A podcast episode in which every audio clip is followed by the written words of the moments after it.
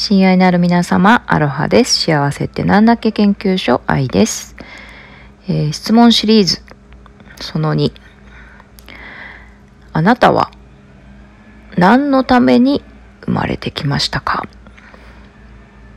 あなたは何のために生まれてきましたか？この星に。って聞かれたら何のために？って答えますか？答えられますか？で、このね、テーマなんですけども、私が大好きな世界が変わる研究所、このね、あのー、毎日のクラスの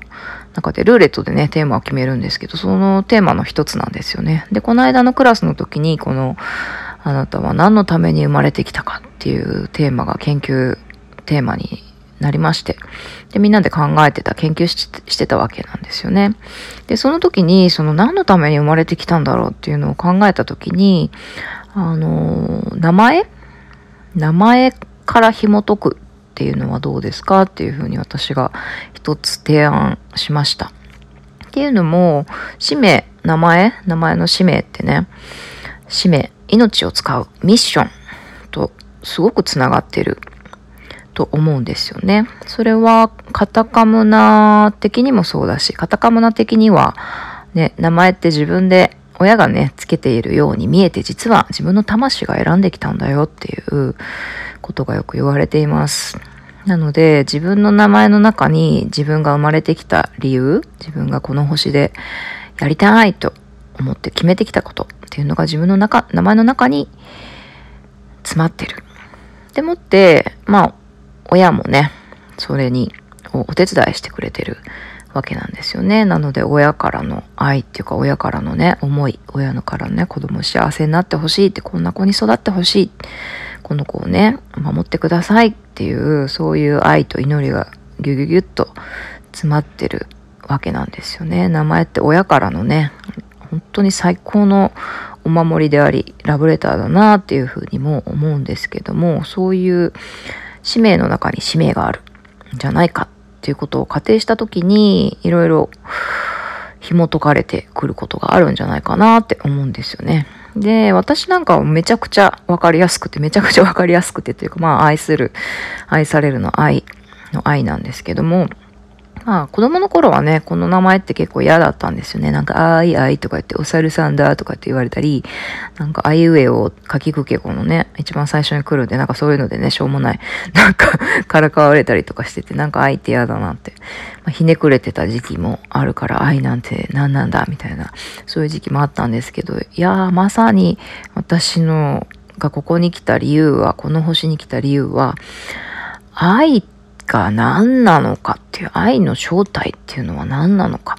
愛って何なのかっていうことを探求するために、そして愛であることをもう200%味わい尽くす。そして愛を伝えるっていうことが私の使命だなっていうふうに愛すること、愛し愛されること。それが私の、そして愛を伝えること。それが私の使命、私の生まれてきた理由だなっていう風な思いがあります。でね、まあそれをね、みんなでこう紐解いたり読み解いたり、ああ、私はこういう理由があってここに来たんだなっていうことをその名前からね、いろいろ研究してシェアし合っていたんですけれども、で、やっぱりね、あのー、それをね、一人一人のその使命をね、聞くと、その人のど真ん中がわかるというか、その人のど真ん中と繋がれるですよね。なのでそ、その人のこと好きになっちゃうっていう現象が起きます。それは自分自身に対してもそうなんですよね。あ、私はここ、この星にこのために来たんだって。あ、だからあのこともあのことも、あんなこともあったけど、全部それをするために味わってただけなんだなっていう。そうすると自分のことをね、ちょっと抱きしめたくなる。自分のことをね、昨日よりもね、だいぶ好きになる。そういう現象が起きます。なので、うん、なぜ、何のために生まれてきたかっていうことで、自分と、自分自身ともっとつながれる、もっと愛し合える。そして、目の前の誰かとももっとつながれる、もっと愛し合える。そういうね、あの効果が、効果っていうの？そういうことになります。なんかね、これ、稲見さんの、あのー、ズームで、あのー、オンライン企業始めませんか？講座でもやってたんですけれども、私こんな職業してますとか、こういう経歴がありますとか、こういうね、すごい活動をしてますとか、こんな商品作ってますとか、そういうことを、で、まあもちろんね、それも興味あってっていうのはあるんですけども、そういうことでつながるのではなくて損得でつながるのではなくてその人のど真ん中その人の夢とか大好きとか興味のあること。それでね最初に人と人とがど真ん中でつながる。そうするとその次にあるね商品とかやってることとか活動とかいうことも